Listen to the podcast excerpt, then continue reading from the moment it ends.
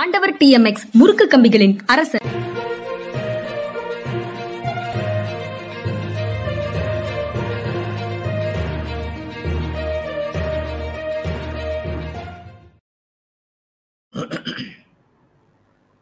வணக்கம். இது மனிதா மனிதா நிகழ்ச்சி. ஓய்வு பெற்ற ஐஏஎஸ் அதிகாரி அரசியல் திறனாய்வாளர் திரு. பாலச்சந்திரன் அவர்களோடு உரையாடும் நிகழ்ச்சி. வணக்கம் வணக்கம் சார்.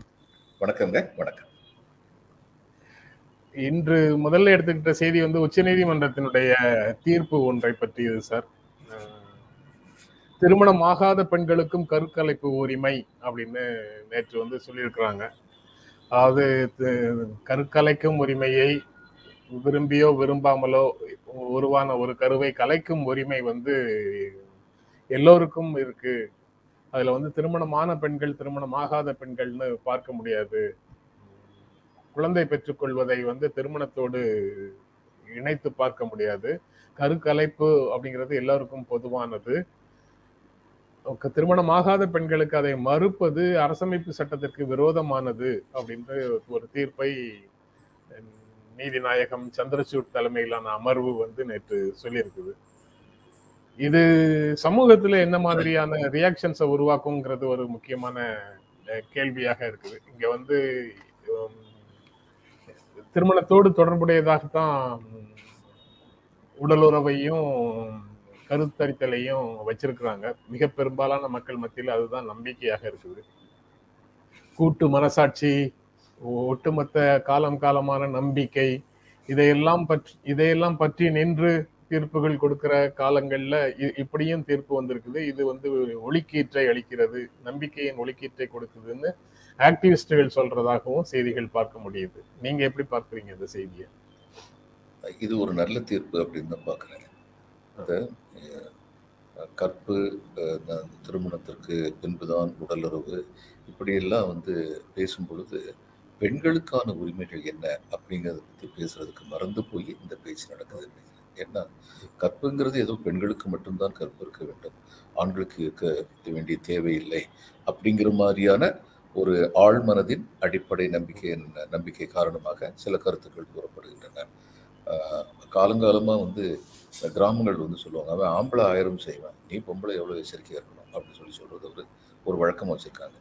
இதெல்லாம் எதிர்த்து பெண்கள் வந்து தொடர்ந்து உள்ளத்துக்குள்ளே குமுறிக்கிட்டு இருந்திருக்கலாம். இப்பொழுது வெளிப்படையாகவும் செயல்கள் போராட்டங்கள் நடக்க துவங்கி இருக்கின்றன இது வரவேற்க தகுந்ததுதான் அந்த அடிப்படையில் இந்த தீர்ப்பும் வந்து வரவேற்க தகுந்த ஒன்று ஒரு திருமணமாகாத ஒரு பெண் விரும்பியோ விரும்பாமலோ உடலுறவு கொண்டு அதன் காரணமாக கருவுற்றிருந்தால் அந்த கருவை கலைப்பதற்கு அவருக்குத்தான் உரிமை உண்டு.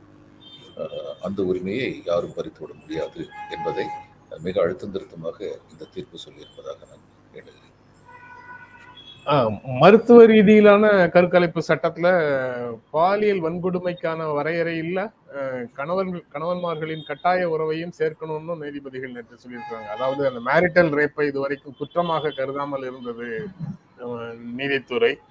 ஆனா இந்த MTP medical termination act medical termination pregnancy act nineteen seventy ஒன்னின் படி அதை வந்து மேரிட்டல் ரேப்பை குற்றம் என்றும் அந்த அமர்வு சந்திரசூட் தலைமையிலான அமர்வு வந்து குறிப்பிடுது.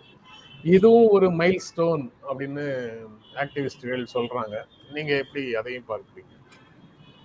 இது ஒரு மைல் ஸ்டோன் தான்ங்கிறதுல சந்தேகம் இல்லை ஏனென்றால் கணவன் மனைவி இருவரும் இணைந்துதான் தான் மனதை உறுப்பித்தான் உடலுறவு வைத்துக் கொள்ள வேண்டும். ஆனால் அதே சமயம் இதை ஒரு தங்களுக்கு கிடைக்கப்பட்ட ஒரு ஆயுதமாக அஹ், பயன்படுத்தி விடக்கூடாது என்பதும் உண்மை. ஏன்னா இந்த எஸ்சிஎஸ்டி அட்ராசிட்டிஸ் ஆக்ட் இருக்கு டவுரி ஆக்ட் இருக்கு. இதில் நான் வந்து நிர்வாகத்தில் இருந்து வந்து பார்த்துருக்கேன். பெரும்பாலும் இந்த எஸ்சிஎஸ்டி அட்ராசிட்டிஸ் ஆக்டில் வந்திருக்கிற வழக்குகளில் வந்து வன்மை உள்ளவர்கள் மட்டும்தான் முதல்ல வழக்கு போடுறாங்க.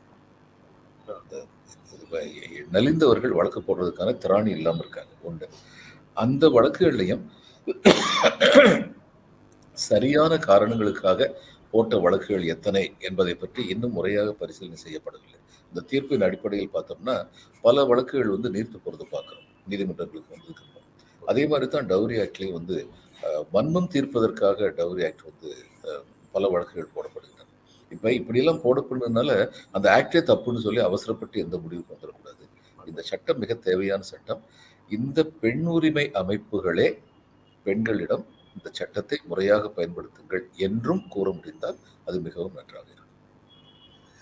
நம்ம சட்டத்துல தீர்ப்புகள் மூலமாக உருவாகும் சட்டங்கள்ல எவ்வளவு ப்ரொக்ரெசிவா போனாலும் அதை செயல்படுத்தக்கூடிய இடத்துல இருக்கக்கூடிய அதிகாரிகள் எப்படி இருக்காங்கங்கிறது ரொம்ப ரொம்ப முக்கியமான கேள்வியாக ஒவ்வொரு முறையும் பார்த்துக்கிட்டே இருக்கிறோம் சார்.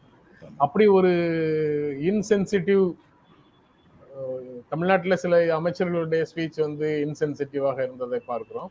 பீகார்ல ஒரு ஐஏஎஸ் அதிகாரி அதே போல ஒரு பதிலை சொல்லியதையும் பார்க்க முடியுது. சானிட்டரி நாப்கின் தொடர்பாக அதை எங்களுக்கு எல்லா மாணவிகளுக்கும் கிடைக்க செய்வதற்கு உண்டான ஒரு கேள்வியை ஒரு பெண் கேட்கும்போது நீங்க எல்லாத்தையும் நாங்க செஞ்சு கொடுக்க முடியுமா?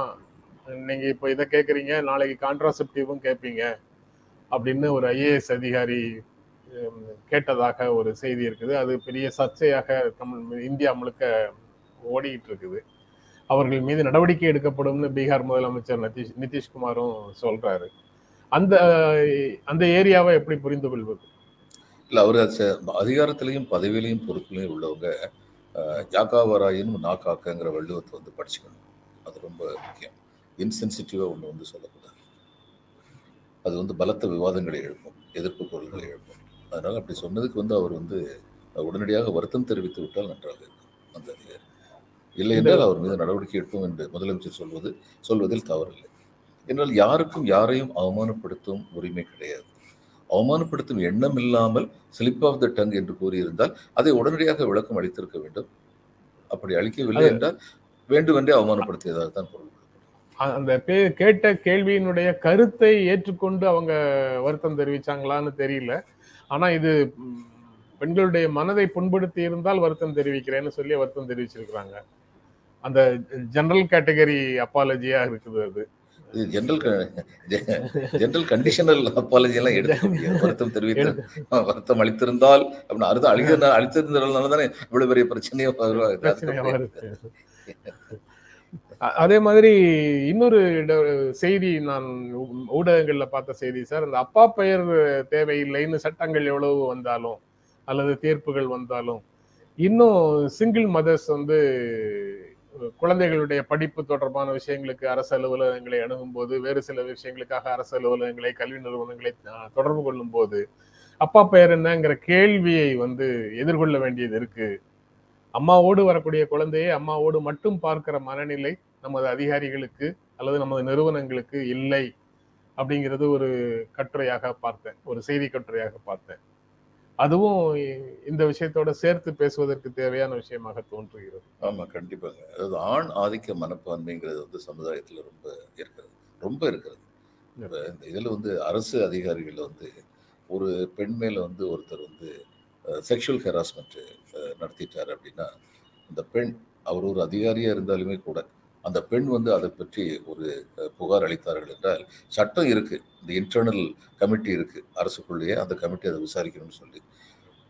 ஆனால் நான் பார்த்துருக்கேன் சில சமயங்களில் அந்த அதிகாரி ஓய்வு பெறும் வரை அந்த விசாரணையவே ஆரம்பிக்க மாட்டாங்க ஏன்னா அவர் முழுசாக ஓய்வு பெற்றதுக்கு அப்புறம் எனக்கு இதில் வந்து ஐக்கிய நாடுகள் சபையில் வந்து ஒரு தடவை வந்து என்னுடைய நண்பர் வந்து சொன்னார் இது மாதிரி வந்து ஒரு செக்ஷுவல் ஹராஸ்மெண்ட் கேஸ் வந்தபோது அவர்கிட்ட வந்து சொன்னாங்களாம் நீங்கள் ஐந்து ஆண்டுகள் பணிபுரிந்திருந்தால் உங்களுக்கு பென்ஷன் வந்துடும் நீங்கள் ஏற்கனவே பன்னெண்டு ஆண்டுகள் பணி வந்திருக்கீங்க சாதாரணமாக ரிட்டையர் ஆகுதுன்னா உங்களுக்கு வந்து இப்போ வந்து ஐம்பத்தி எட்டு வயசாகுது. இன்னும் நாலு ரெண்டு வருஷமோ நாலு வருஷமோ இருக்குது ஆனால் நீங்கள் இப்பயே ரிட்டையர்மெண்ட் வாலண்டரி ரிட்டையர்மெண்ட் வாங்கிட்டு போயிருங்க அப்படின்னு சொன்னாங்க. ஏன்னா வாலண்டரி ரிட்டையர்மெண்ட் வாங்கிட்டு அந்த கேஸே இல்லாமல் போயிருது. இப்போ இதெல்லாம் ஒரு ஆணாதிக்க மனப்பான்மையை தான் காட்டுது. சமுதாயத்தில் எவ்வளோ உயர்ந்த அந்தஸ்தில் பெண்கள் இருந்தால் கூட இப்போ நீங்கள் அரசியலுக்கு வந்து பெண்கள் வந்தால் அந்த அரசியலுக்கு வந்த பெண்களை பற்றி தனிப்பட்ட முறையில் சில பேர் மிக தரக்குறைவாக பேசுவதை பார்த்திருக்கேன் ஏன் அவர்களுக்கு அரசியலுக்கு வருவதற்கு உரிமை இல்லையா? அரசியலுக்கு வந்துவிட்டாலே அவர்கள் புகழ் பெற்று விட்டாலே முக்கிய இடத்தை அடைந்து விட்டாலே அவர்களை பற்றி அவதூறுகள் ஜெண்டர் அவதூறுகள் மிக முக்கியமாக பேசுவது மிக கீழ்த்தரமான ஒரு போக்கு. இது பொதுவாக வந்து நீங்கள் சொன்னீங்கல்ல சட்டம் வந்து ப்ரொக்ரெசிவ் ப்ரொக்ரெசிவ் போட்டுக்கிட்டே இருக்கோம். ஆனால் அந்த ப்ரொக்ரெசிவாக சட்டம் இருக்க வேண்டிய தேவை இருக்குது ஏன்னா சமுதாயம் இப்படி இருக்குன்னு சொல்லிட்டு சட்டத்தினால பயலன்னு சொல்லிட்டு அந்த சட்டமே இல்லாமல் ஆகிறத விட சமுதாயம் தன்னுடைய விழிப்புணர்வை அதிகரிக்கும். தன்னை மேன்மைப்படுத்திக் கொள்ளும் அப்படிங்கிற நம்பிக்கையில இந்த சட்டங்கள் இருக்க வேண்டியது அவசியம் இருக்கு. அது சாதனைகளை விளக்குகின்ற விளம்பரங்கள் அரசு விளம்பரங்கள் அல்லது புகழ் சேர்க்கக்கூடிய விளம்பரங்கள்னு நிறைய வருது. ஆனா இந்த மாதிரி ரொம்ப சென்சிட்டிவான விஷயங்களை சமூகத்திலையும் சரி அரசு எந்திரத்துக்குள்ளேயும் சரி சென்சிட்டைஸ் பண்றதுக்கான விளம்பரங்கள் அல்லது உரிமை குறித்த விழிப்புணர்வுக்கான விளம்பரங்கள் அப்படிங்கிறத அரசு தரப்புல இருந்து முன்வைக்காமலே இருக்கிறதுக்கு என்ன காரணம்? நான் ஏற்கனவே சொன்ன ஆணாதிக்கம் ஆண் ஆதிக்கம். ஆணாதிக்கம் சரி.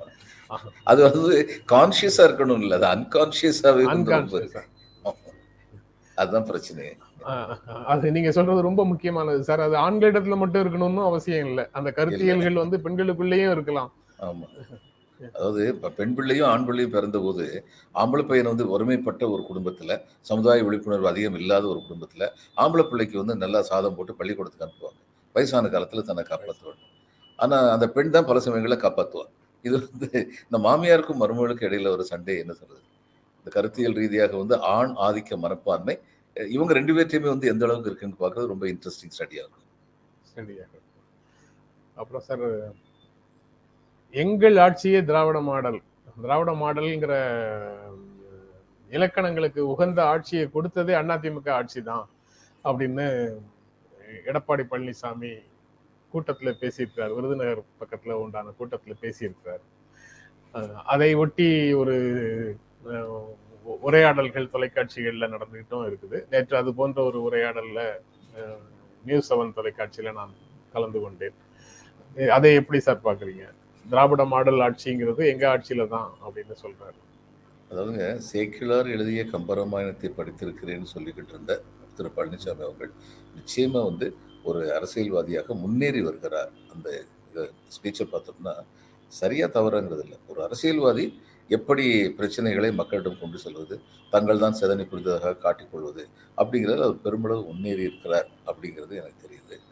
ஆனால் இப்போ க இவங்க திரு ஸ்டாலின் அவர்களே வந்து திராவிட மாடல் வந்து எங்கே மாடல்னு சொல்லலையே. எழுபது ஆண்டு காலமாக நடந்து கொண்டிருக்கிறது சொன்னார். இப்ப நான் வந்து அதுக்கு திராவிட மாடல்னு சொல்லி எங்கேயுமே வாய் தவறி சில சமயம் சொல்லியிருப்பேன். அவங்க சொல்றதை கோட் பண்ணும்போது சொல்லியிருப்பேன். சொல்றத கோட் பண்ணும்போது. ஆமா சொல்லியிருக்கலாம். ஆனா நான் திராவிட மாடல் நான் சொல்றது இல்லை நீங்க சொல்றது இல்லை பல நடுநிலைமையாளர்கள் சொல்றது என்னன்னா ஒருங்கிணைத்த வளர்ச்சி. அந்த ஒருங்கிணைத்த வளர்ச்சி என்பதை அடிநாதமாக கொண்டு நடைபெறுகின்ற ஆட்சி. அந்த ஆட்சியை கடந்த எழுபது ஆண்டு காலமாக தமிழகம் பெற்றிருந்திருக்கின்றது. அது வந்து நீதி கட்சியிலிருந்து ஆரம்பிச்சு அதுக்கப்புறம் வந்து காங்கிரஸ் க- ஆட்சியிலையும் சரி அதுக்கப்புறம் திமுக ஆட்சியிலையும் சரி அதிமுக ஆட்சியிலையும் சரி இது வந்து நடந்திருக்கிறது. இது தமிழகத்துக்கு கிடைத்த ஒரு பேர்.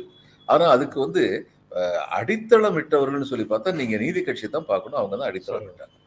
அப்ப அந்த அடித்தளத்திலிருந்து மாறாமல் தொடர்ந்து நடத்துறதுக்கான வசதியா நமக்கு ஓவந்தூர் ராமசாமி ரெட்டியார் மாதிரி காமராஜ் மாதிரி காங்கிரஸ் முதலமைச்சர்கள் நமக்கு வந்து கிடைச்சாங்க. இந்த இப்படிப்பட்ட தலைவர்கள் இருந்ததுனால இப்ப எப்படி இவர் வந்து ஏகே ஆண்டனி வந்து இந்த கம்யூனிஸ்ட் விதின் த காங்கிரஸ் சொல்லி சொல்லுவாங்க அவரை. அது மாதிரி காமராஜ் வந்து ஒரு ப்ரொக்ரெசிவ் லீடரா இருந்தார். ஓமந்தூர் ராமசாமி ரெட்டியார் வந்து ஒரு ப்ரொக்ரெசிவ் லீடரா இருந்தார் காங்கிரஸுக்குள்ள. இப்ப திராவிட கட்சியுடைய திராவிட கட்சியுடைய இது வரும்பொழுது அவர்கள் ப்ரொக்ரெசிவாக ஏற்கனவே தங்களுடைய பேரண்ட் பாடி எப்படி இருந்ததோ அதை இன்னும் தீவிரப்படுத்தினாங்க. அண்ணா வந்து இன்னும் கொஞ்ச நாள் உயிரோடு இருந்திருந்தாருன்னா பல அடிப்படை ச- சீர்திருத்த சட்டங்களை அவர் இயற்றி இருப்பார் அவருடைய காலத்தில் அந்த குறுகிய காலத்தில் அவர் செஞ்சார். அடுத்து வந்து சோஷியல் வெல்ஃபேர் மெஷர் அப்படிங்கிறதுல வந்து கலைஞர் வந்து கொஞ்சம் கூட பின்வாங்காமல் இருந்தார். க- கலைஞர் ஆட்சி வந்து ஒரு போஸ்ட் நைன்டீன் சிக்ஸ்டி செவன்கிறது இந்தியன் பொலிட்டிக்கல் சீனில் வந்து power to the masses power to the last man இந்த கியூன்னு போகும்பொழுது அதன் விளைவாக ஏற்படுகின்ற சில தீமைகளையும் தவிர்க்க முடியாததாக லஞ்சம் போன்ற தீமைகள் தவிர்க்க முடியாதாயிடுச்சு அது இந்தியா தமிழ்நாட்டுக்கு மட்டுமில்லை இந்தியா ஃபுல்லாகவே ஆயிடுச்சு. இதுக்கு திமுக விதிவிலக்கு இல்லை அதிமுக விதிவிலக்கு இல்லைங்கிற நிலைமை இங்கே வந்து ரொம்ப நாள் ஆயிடுச்சு. அதை அப்போ அதை வந்து ஒரு காமன் ஃபேக்டராக அதை வந்து ஒரு டிட்டர்மின் ஜட்ஜ்மெண்டல் ஃபேக்டராக வைக்காம அது ஒரு துரதிருஷ்டவசமானது அது போக வேண்டியது ஆனால் இருக்கின்றது அப்படின்னு வச்சுக்கிட்டு மற்ற சாதனைகள் அப்படின்னு சொல்லி வச்சு பார்த்தீங்கன்னா திரு கருணாநிதி அவர்களுடைய ஸ்டேட்ஸ்மேன்ஷிப் ஃபார் ரீச்சிங் டெசிஷன்ஸ் அப்படிங்கிறது வந்து எம்ஜிஆர்கிட்ட வந்து கிடையாது. எம்ஜிஆர் வந்து ஹி பாஸ்ட் த டே இன்னைக்கு நாள் கடந்துடணும் அப்படின்னு தான் பார்த்தாரு. அவருக்கு இருந்த இது என்னன்னா பெ- மிகப்பெரிய பலம் என்னன்னா மனித நேயம்ங்கிறது வந்து அவருக்கு உண்மையானதாக இருந்தது. தனிப்பட்ட முறையில் தனி மனித எம்ஜிஆர் மனித நேயத்தில் மிகச்சிறந்த மாண்பாளராக இருந்தார். அந்த அந்த அது வந்து அவருக்கு வந்து அவருடைய ஆட்சியில் வந்து எங்கே அவரால் முடியுமோ அங்கே அந்த மனித நேயத்தை பிரதிபலிச்சாரு. அந்த மதிய உணவு திட்டத்தை வந்து ரொம்ப இதாக கொண்டு வந்தார் தீவிரமாக கொண்டு வந்தார். எங்கே அவருக்கு வந்து போதுமான அளவுக்கு இந்த அரசியல் மற்றும் சமுதாய பொருளாதார ஆழங்கள் எப்படிப்பட்டவை அப்படிங்கிறத பார்க்கறதுக்கு அவருக்கு போதுமான நேரம் இல்லாமல் இருந்ததோ அங்கெல்லாம் வந்து பிரைவேட் காலேஜ் கேபிட்டேஷன் ஃபீ இந்த மாதிரி எல்லாம் ஆரம்பிச்சது. எல்லாத்தையும் வச்சு பார்த்தோம்னா அப்போ என்னுடைய கணிப்பு என்னென்னா தனி மனித எம்ஜி ராமச்சந்திரன் ஒரு மிகப்பெரிய கொடையாளர் மிகப்பெரிய மனிதநேய பண்பாளர். ஆனால் அரசியல்வாதி எம்ஜிஆர் அப்படின்னு பார்க்கும்போது அந்த அரசியல்வாதி வந்து அவருடைய தனி மனித பண்பாளருடைய கொடையை அப்படியே இங்க கொண்டு வர முடியல அரசாங்கத்துல. இது எவ்வளவு கசப்பா இருந்தாலும் அதிமுக கசப்பா இருந்தாலும் இதுதான் உண்மை. ஆனால் கலைஞர் வந்து எப்படி இருந்தார்னா இன்றைய தலைமுறைக்கு மட்டுமில்லாமல் எதிர்கால தலைமுறைக்கும் தேவையான அவர்களுடைய நலனை உறுதிப்படுத்துகின்ற ஏழை எளியோருடைய நலன்களை உறுதிப்படுத்துகின்ற சட்டங்களை பற்றி அவரால் யோசிக்க முடிந்தது. அதனால திரு பழனிசாமி அவர்கள் வந்து எங்களுடைய ஆட்சியில் தான் இது உண்மையான இது நடந்தது டிரவிடியன் ரூல் எங்களுடைய ஆட்சி தான் அப்படின்னு சொல்றது வந்து ரொம்ப மிகைப்படுத்தப்பட்ட ஒரு பேச்சு. இவருடைய ஆட்சியை பத்தி பார்த்தோம்னா அதிமுக ஆட்சியில இவருடைய ஆட்சியில் தான் ஜெயலலிதா இவருடைய ஆட்சி ஜெயலலிதாவின் மறைவுக்கு அப்புறம்தான் இந்த தமிழே தெரியாதவர்கள் எல்லாம் அரசு அலுவலர்களாக வர முடியும் என்ற அற்புதமான சட்டத்தை அதிமுக இயற்றிய கவர்மெண்ட் ஆர்டரை அதிமுக கொடுத்தது. இதை விட தமிழர்களுக்கு வந்து இழை- இழைக்கப்பட்ட துரோகம் எதுவுமே இருக்க முடியாது. அதனால மற்ற எல்லாத்தையும் அடிநாதம்னு சொல்றோம்ல. இப்போ நான் தமிழ்நாடு அரசுலேயே வந்து தமிழே தெரியாதவங்களாம் வந்து உட்காந்துக்கலாம் அப்படின்னு சொல்லிட்டு ஒரு சட்டத்தை போட்டுட்டா அதுக்கப்புறம் தமிழர்களுக்கு என்ன நலன் இருக்கும்? அதனால இப்படிப்பட்ட கொடுமைகளை நடத்திட்டு நாங்க தான் உண்மையான திராவிட மாடல் சொல்றது வந்து அவ்வளவு அர்த்தம் உள்ளதா தெரியல. ஆனா அதை வந்து ஒரு முழுமையான உணர்வோடவும் அவர் சொன்ன மாதிரி தெரியல சார். முதல்ல ஆரம்பத்துல அந்த மாதிரி ஒரு கிளைம் பண்றாரு. அதுக்கப்புறம் பின்னால பேசும்போது இங்க இருக்கக்கூடிய அமைச்சர்கள் பேருந்து கட்டணம் இல்லாத பயணத்தை ஓசி பயணம்னு சொல்றது அதுக்கப்புறம் வே- வேறு சில நிகழ்வுகளை கோட் பண்ணிட்டு இதெல்லாம் தான் திராவிட மாடல் அப்படின்னு அத ஒரு நக்கலாகவும் கேலியாகவும் பேச பேசுறாரு. அந்த பேச்சிலேயே இந்த பேச்சை நான் ஏன் பாராட்டுறேன்னா ஒரு பத்து மார்க் வாங்கிட்டு இருந்த மாணவன் வந்து முப்பத்தஞ்சு வாங்கும் போது நான் ரொம்ப பாராட்டுவேன். அறுபது மார்க் வாங்குறவர் கூட அறுபத்தஞ்சு மார்க் வாங்குறது அவ்வளவா பாராட்ட மாட்டோம். அது மாதிரி தான் இந்த பேச்சை நான் பாராட்டு அதுக்கு மேல இல்லை. ஏன்னா அவர் இன்னும் போக வேண்டிய தூரம் ரொம்ப தூரம் இருக்கிறது. ஒரு முதிர்ந்த அரசியல்வாதியா ஆவதற்கு அவ்வளவுதான். இந்த அ- அறுபது மார்க் வாங்குறவங்க அறுபத்தஞ்சு மார்க் வாங்கினா பாராட்ட மாட்டோம்னு சொன்னீங்கல்ல சார் அந்த மாதிரி செய்தி அடுத்தாப்புல வச்சிருக்கிறேன் சார் இதுக்கு நீங்க இப்படி சொல்லுவீங்கன்னு எனக்கு தெரியாது ஆனா அடுத்தாப்புல வச்சிருக்கிற செய்தி அப்படிப்பட்ட செய்தி தான். அணிவகுப்பு மனித செங்கிலி எதுவும் கிடையாது அப்படின்னு தமிழ்நாடு காவல்துறை சொல்லியிருந்தது. சட்டம் ஒழுங்கு பிரச்சனைகளை கருத்தில் கொண்டு ஆர்எஸ்எஸ் கேட்டிருக்கிற ஆர்எஸ்எஸ் அணிவகுப்பும் கிடையாது. சமூக நல்லிணக்கத்திற்காக காந்தியின் பிறந்த நாளில் காந்தி விரும்பிய மத நல்லிணக்கம் சமூக நல்லிணக்கம் போன்றவற்றை வலியுறுத்தக்கூடிய மனித சங்கிலி நடத்த போறோம் அப்படின்னு சொன்ன விசிகே சிபிஐ சிபிஎம் உடைய மனித சங்கிலியும் கிடையாது அப்படின்னு அரசு சொல்லியிருக்குது. இரண்டும் ஒன்றா? இது அரசு வந்து மறுபரிசீலனை செய்யணும் இந்த முடிவை அப்படின்னு பாலகிருஷ்ணன் திருமாவளவன் போன்றவர்கள் கோரிக்கை வச்சிருக்கிறாங்க. ஆர்எஸ்எஸ் தரப்பிலிருந்து நீதிமன்ற தீர்ப்புக்கு பிறகும் எங்களுக்கான அனுமதி மறுக்கப்படுகிறது. நீதிமன்ற அவமதிப்பு வழக்காக இதை கருத வேண்டும்னு நீதிமன்றத்துக்கு போயிருக்கிறாங்க. அதுவும் இன்று விசாரணைக்கு வரும். ஆக இன்றும் நாளையும் ரொம்ப ஹெக்டிக்காக இது தொடர்பாக நீதிமன்றத்திலையும் வெளியிலையும் ஆக்டிவிட்டிஸ் இருக்கும் போல தெரியுது. நீங்க எப்படி பாக்குறீங்க இதை? இந்த பிஎஃப்ஐயா அவங்க மேல இப்ப பிஎஃப்ஐ பிஎஃப்ஐ ஆமா. பிஎஃப்ஐ மேல ஒன்றிய அரசு போட்ட தடை உத்தரவு இந்த நேரத்துல தமிழக அரசுக்கு வந்து ஒரு சாதகமான சூழ்நிலையை உருவாக்கி இருக்கு. அதாவது அவங்க செய்யற காரியத்துக்கு சரியான ஜஸ்டிபிகேஷன் வந்து கொடுத்துருக்கு. இன்னைக்கு பிஎஃப் மேல போட்ட தடை உத்தரவுனால வன்முறை சம்பவங்கள் நடக்குது நம்ம பார்த்துக்கிட்டு இருக்கோம். அப்ப இப்படிப்பட்ட ஒரு சூழ்நிலையில் வந்து ஊர்வலம் போறேன் பேரணியை நடத்துறேன் மனித செங்கலையை வச்சுக்கிறேன் அப்படின்னு சொல்லி சொல்லும் பொழுது அது இன்னும் வந்து அந்த இதை வந்து அக்ரவேட் பண்ணலாம். அதனால வந்து அந்த police force cannot be thin out அதாவது ஒரு மாவட்டத்தில் ஒரு ஊர்வலம் போறாங்க அப்படின்னா அதுக்கு உச்சநீதிமன்றமும் உயர்நீதிமன்றம் நீங்க அனுமதி கொடுத்துருங்க அப்படின்னா அந்த அதை அவங்களால கண்ட்ரோல் பண்ணக்கூடிய போலீஸ் ஃபோர்ஸ் அவங்ககிட்ட இருக்கும். மாநிலம் பூரா அக்டோபர் ரெண்டாம் தேதி நாங்கள் ஆரம்பிக்க போறோம் அப்படின்னா மாநிலம் பூரா வந்து ஒவ்வொரு இதுலையும் ஜில்லாலையும் எத்தனை எத்தனை இப்போ காவலர்கள் இருப்பாங்களோ அவங்க மட்டும்தான் அங்கே போய் நிற்க முடியும். அது கூட்டம் வந்து கட்டுக்கடங்காததாக போக முடியும். அதுக்கப்புறம் இன்னொன்று என்னன்னா இது கேட்குறதுக்கு கேட்கறதுக்கு வந்து கொஞ்சம் சிரமமாக இருக்கும். ஆனால் உண்மை என்னன்னா இந்த இவங்க வந்து கணே விநாயகர் சதுர்த்தி அன்னைக்கு இவ்வளவு பெரிய கூட்டம் வந்து முப்பது வருஷத்துக்கு முன்னாடி தமிழ்நாட்டில் கிடையவே கிடையாது. அவங்க யார் யாருக்கு நம்பிக்கை இருக்கோ அவங்க வந்து விநாயகர் சிலையை எடுத்துட்டு போய் ஒரு குளத்துலயோ அல்லது ஆத்துலயோ முழுகடிச்சிட்டு வந்துருவாங்க. தனிப்பட்ட முறையில் போவாங்க. இவ்வளவு பெரிய இதா வரும் பொழுது பிரச்சனைகள் வந்தன. ஊர்வலம் போகும் பொழுதெல்லாம் பிரச்சனைகள் வந்தன. இந்த பிரச்சனைகளை பார்க்கும் பொழுது is there a design between a method behind the madness அல்லது a madness behind the method அப்படின்னு சொல்லி கேட்க வேண்டிய இது வரும்.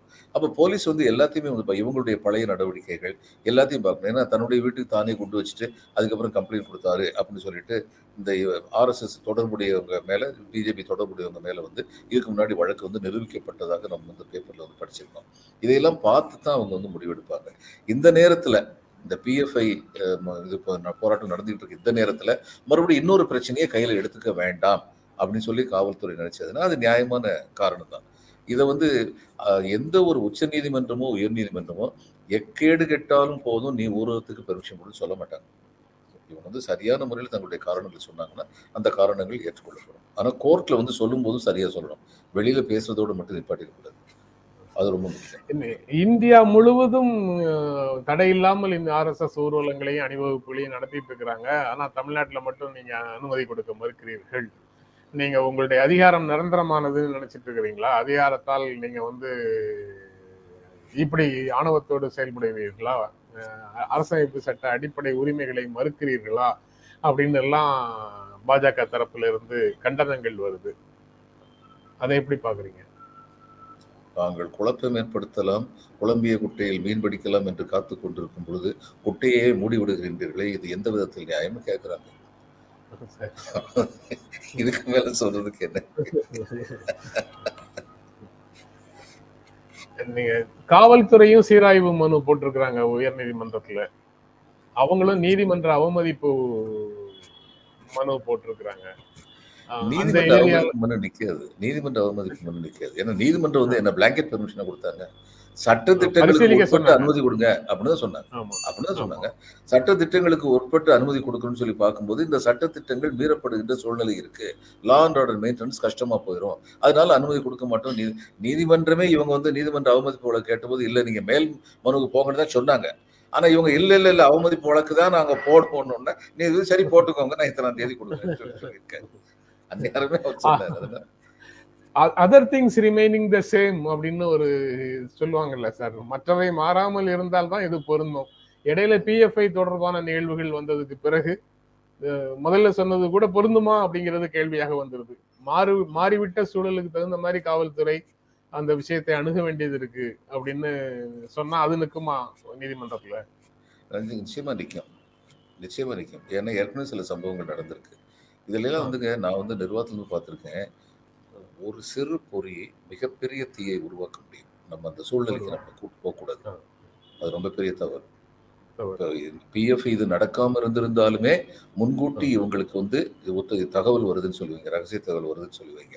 உண்மையான ரகசிய தகவல் இந்த கூட்டம் நடத்தி விசிக கூட்டமோ அல்லது பிஜேபி கூட்டமோ அல்லது ஆர்எஸ்எஸ் கூட்டமோ குழப்பம் ஏற்படுத்துவதற்கு முயல்கிறார்கள் அப்படின்னு தகவல் வந்ததுன்னா கிரெடிபிள் இன்ஃபர்மேஷன் சொல்லுவோம். அப்படிப்பட்ட தகவல் வந்ததுன்னா எந்த நீதிமன்ற உத்தரவும் இல்லாமலே இவங்க வந்து அனுமதி வந்து மறுக்க முடியும். மறுக்க முடியும். அப்புறம் சார் காங்கிரஸ் கட்சி தலைவர் தேர்தல் அதுக்கப்புறம் ராஜஸ்தான் முதலமைச்சர் மாற்றப்படுவாரா மாட்டாரா அப்படிங்கிற விஷயங்கள் எல்லாத்துலயும் ஒரு உள்ளே வெளியே கேம் ஆடிட்டு இருந்தது காங்கிரஸ். அது இன்றோட முடியுமா அப்படிங்கிற ஒரு கேள்வியை முன் வச்சிருக்கிறேன். வேட்பு மனு தாக்கல் இன்று முடிந்து விடுகிறது காங்கிரஸ் கட்சி தலைவர் தேர்தலுக்கு அப்படிங்கிறதுல. நான் செய்தித்தாள்கள் முழுக்க அசோக் கெலாட் அவுட் திக்விஜய் சிங் இன் அப்படின்னு செய்தி தலைப்பு போட்டிருக்கிறாங்க. அதுக்கப்புறம் இன்னொரு செய்தியும் முகுல் வாஸ்னிக்கும் வந்து ஒரு வேட்பாளராக நிற்கலாம் அதற்கான பேச்சுவார்த்தையும் நடந்துட்டு இருக்குது அப்படின்னு சொல்றாங்க. நீங்க நம்ம தினமும் பேசிட்டு இருக்கிறோம். அதனால இந்த டெவலப்மெண்ட்டை நீங்க எப்படி பாக்குறீங்க? அசோக் கெலாட்டுக்கு செக் வச்சுட்டாங்க. ஏன்னா முழுசுமையா நம்பல. அவர் நம்பிக்கைக்கு பாத்திரமானவரா அவர் நடக்கலைங்கிறது தெரிஞ்சிருச்சு. அவருடைய எம்எல்ஏக்கள்லாம் சேர்ந்து நீங்க இவர் சச்சின் பைலட் நீங்க ஒண்ணு இவரை வந்து நீங்க நீக்கவே கூடாது. அசோக் கெலாட் வந்து கண்டினியூ பண்ணணும். அப்படி போனாலும் அந்த இடத்துக்குள்ள சச்சின் பைலட் வரக்கூடாது. அப்படின்னு சொல்லி சொன்னது போல அவருடைய உட்கிடக்கை வந்து தெரிஞ்சிருச்சு.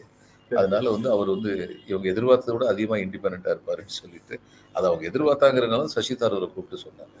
சசி தரூர் வந்து ஃபைல் பண்ண போறேன்னு சொன்னாரு. இப்போ அசோக் கெலாட் வந்து போயிட்டதுனால திக்விஜய் சிங்கை நம்பலாம் அவங்க. மனிஷ் திவாரி எந்த அளவுக்கு நம்ப முடியும் தெரியாது. ஆனா ஒண்ணு தெரிஞ்சுக்கணுங்க. ஒரு பதவிக்கு வந்ததுக்கு திக்விஜய் சிங் வந்து ஒரு பழுத்த அரசியல்வாதி. அரசியல் பழுத்த அரசியல்வாதி. ரெண்டு தடவை மத்திய பிரதேச முதலமைச்சர் மிக திறமையாக முதலமைச்சராக வந்து இருந்தவர். அதே மாதிரி இதில் வந்து சென்ட்ரல் மினிஸ்டராகவும் இருந்திருக்காரு. காங்கிரஸ் தலைவராக இருக்காரு. இவங்கெல்லாம் வந்து முழுக்க முழுக்க நேரு காந்தி ஃபேமிலிக்கு கட்டுப்பட்டு நடப்பாங்கன்னு நினைக்கிறேன். மன்மோகன் சிங் வந்து அரசியல்வாதி கிடையாது. ஹி வாஸ் எக்கனாமிக்ஸ் ஜீனியஸ் அதனால அவர் வந்து முழுக்க முழுக்க இவங்க சொல்றதை வந்து கேட்டு வந்து நடந்திருக்காரு. அந்த எப்பயெல்லாம் இவங்ககிட்ட இருந்து உத்தரவு வந்ததோ அந்நேரம் அதை மீறி அவர் நடந்ததில்லை. அதே மாதிரி மன்மோகன் சிங் மேலே இவங்க மிகப்பெரிய மரியாதை வச்சிருந்தாங்க. அவருடைய பொருளாதார நிபுணத்துவத்தில் பெரிய மரியாதை வச்சுருந்தாங்க. அதெல்லாம் வந்து அவங்க வந்து செவிமடுத்தாங்க. இந்த மாதிரி ஒரு அண்டர்ஸ்டாண்டிங் இருந்தது. ஒரு மிக பழுத்த அரசியல்வாதியாக இருக்க திக்விஜய் சிங் இன்னைக்கு இவங்க ஆதரவோடு வரலாம். அரசியல்வாதியாக இருந்தாலே ஒருத்தங்க எப்படி நடந்துக்குவாங்கங்கிறத நம்ம த- நம்ம ஸ்டேட்லேயே ஊர்ந்து சென்று பதவி பெற்றவர்கள் எல்லாம் ஊர்ந்து கூட மற்ற ப- த- தனக்கு பதவி கொடுத்தவர்கள் கட்சிக்குள் நுழைந்து விடக்கூடாதுன்னு எவ்வளோ தீவிரமாக இருக்காங்க அப்படின்னு நம்ம பார்த்துருக்கோம். அப்படி அந்த அந்த ஒரு ஃபிளெக்சிபிலிட்டியை திக்விஜய் சிங் காட்டவே இல்லை sir. Gandhi family Nehru family கிட்ட நாங்க கன்சல்ட் பண்ணி தான் நான் தலைவரானால் முடிவெடுப்பேன் அப்படின்னு ஒப்புக்கு கூட சொல்ல மாட்டேங்கிறாரு. கட்சி வந்து அனைத்து விஷயங்களையும் ஜனநாயக ரீதியாக முடிவெடுக்கும். அதுதான் இன்றைக்கும் நடைமுறையில இருக்கு அதுதான் நாளைக்கும் நடைமுறையில இருக்கும். நான் தலைவரானாலும் அதுதான் நடக்கும் அப்படின்னு சொல்றாரு. அவர்களிடம் கலந்து ஆலோசித்து செய்வேன்னு அவர் சொல்லவே இல்லை. ஆமா. ஊர்ந்து? போறதை பத்தி நினைக்கவே முடியாது அப்போ அவரு. ஆமா நினைக்கவே ஒண்ணு. ஆனா இன்னொன்னு முக்கியமான வார்த்தை அவர் சொன்னது ஜனநாயக முறைப்படிதான் கட்சி நடக்கும். இன்றைக்கு அப்படித்தான் நடக்கிறது. நாளைக்கும் அப்படித்தான். நடக்கும் ஆமா. சொன்னாருன்னா இன்றைக்கு எப்படி நடக்குதோ அப்படி நாளைக்கு நடத்துவேன்னு சொல்லி காந்தி நேரு ஃபேமிலிக்கு ஒரு இன்டைரக்ட் அஷூரன்ஸ் கொடுக்குறாரு. அது அது ரைட்டு இன்றைக்கு ஜனநாயகர் முறைப்படி எப்படி நடக்குதோ அதன்படி கட்சியின் மத்திய தலைமைக்கு அதிகாரம் அளிக்கும் ஒரு தீர்மானத்தை நிறைவேற்றி கொடுக்க நான் தவறிவிட்டேன். அதற்காக நான் சோனியா காந்தியை சந்திக்கும் போது மன்னிப்பு கேட்டேன்.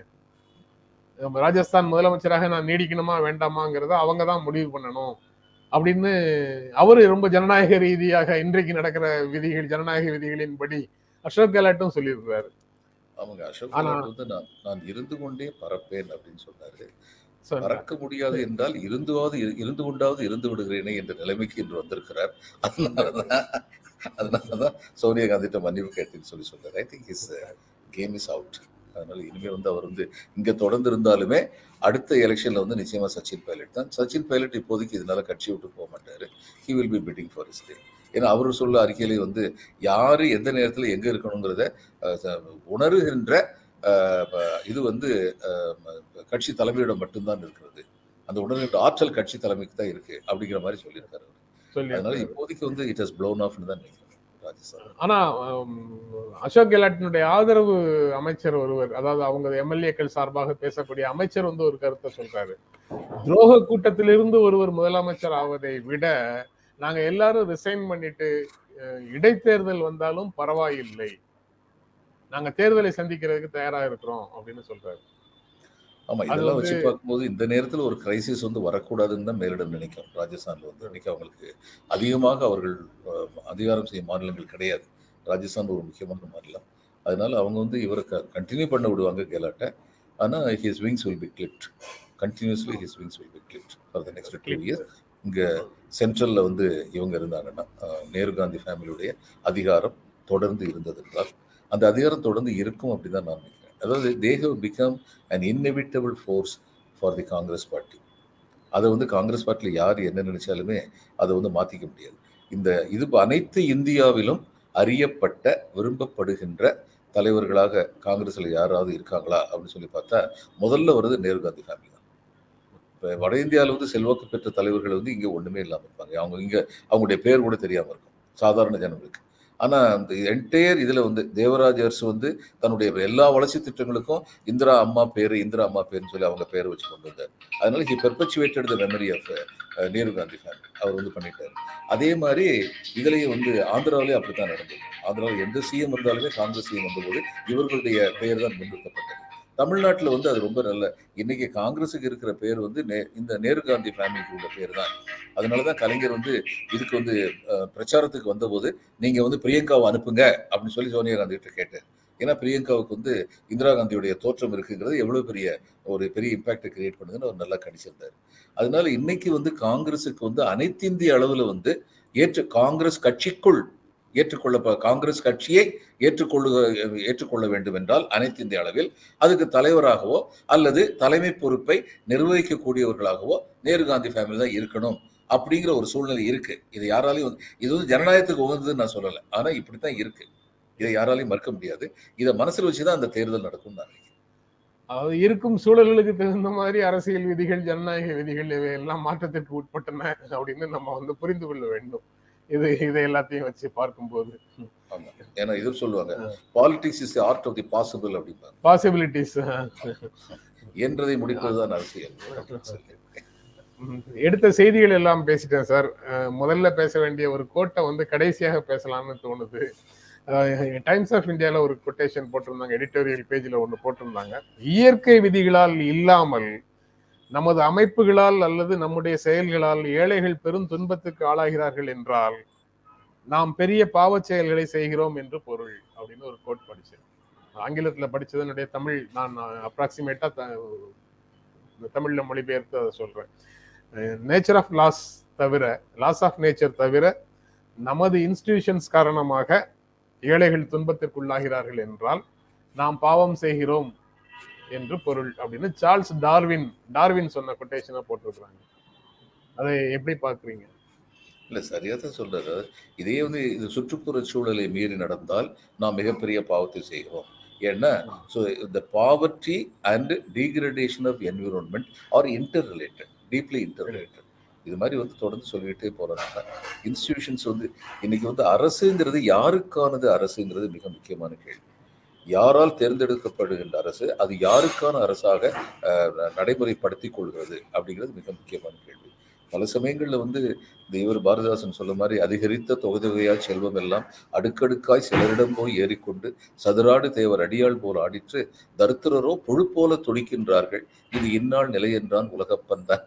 உலகப்பன் பாட்டில் அவர் சொன்ன மாதிரி இந்த வளர்ந்து வருகிற நாடுகள்னு சொல்றதே டெவலப்பிங் நேஷன்ஸ் சொல்றமே அதுல பல நாடுகள்ல வந்து ஜனநாயகத்தின் வழியாக வந்த தலைவர்கள் ஜனநாயகத்திற்கு உரிய மதிப்பை கொடுக்காமல் பணநாயகத்திற்கு மதிப்பை கொடுக்கிறார்கள் அப்படிங்கிறது வந்து தொடர்ந்து நடந்துகிட்டு இருக்கு.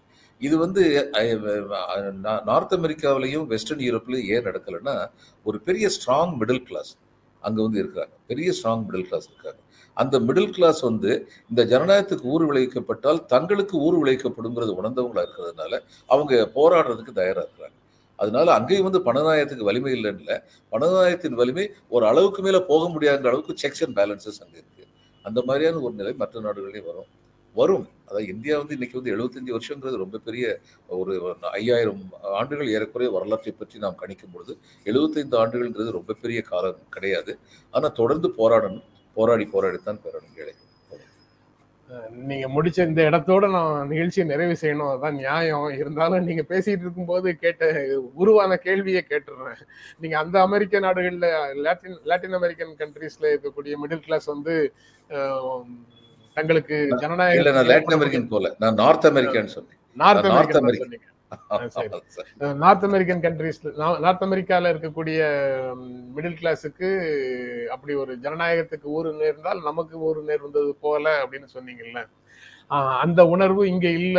இங்க புதிதாக உருவாகி வந்த அந்த மிடில் கிளாஸுக்கு இந்தியால புதிதாக உருவாகி வந்த மிடில் கிளாஸுக்கு அப்படி ஒரு உணர்வு இல்லாமல் நாம ரிச் அப்படிங்கிற இடத்துக்கு போய் சேர்ந்து விட முடியுங்கிற நம்பிக்கையும் கனவுகளும் விதைக்கப்பட்டிருக்கின்றன.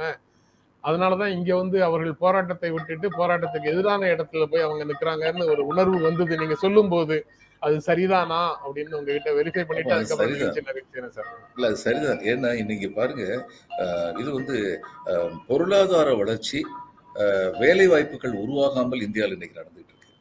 இது ரொம்ப ஆபத்தானது. அப்ப அது எதை காட்டுதுன்னா சில பேர் வந்து ரொம்ப விரைவாக இது வாங்கிக்கணும். பணக்காரங்கள் ஆயிரணும் பணக்காரங்கள் ஆகிற வாய்ப்புகளும் இன்றைக்கு கொடுக்கப்படுகின்றன. அப்போ அவங்க மற்றவங்களை பற்றி கவலைப்படாமல் தாங்கள் பணக்க இதில் இதுல லோயர் மிடில் கிளாஸ் உள்ளவங்க அப்பர் மிடில் கிளாஸுக்கு போகணும். அப்பர் மிடில் கிளாஸ் உள்ளவங்க வந்து ரிச் செக்ஷனுக்கு போகணும் அப்படிங்கிற வேட்கை இருக்குது அந்த வேட்கையை வந்து நிறைவேற்றுவதற்கான சூழ்நிலை வந்து அரசு உருவாக்கி இருக்குங்கிறது ரொம்ப துரதிருஷ்டவசமாக இருக்கு. அப்படி இருக்கக்கூடாது அதனால் உங்களுடைய கேள்வி மிக மிக நியாயமான கேள்வி.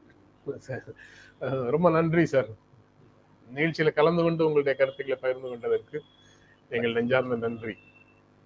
நண்பர்களே தொடர்ந்து நீங்க கொடுத்துட்டு இருக்கிற ஆதரவுக்கும் எங்கள் அன்பும் நன்றியும். மீண்டும் சந்திப்போம். நன்றி வணக்கம்.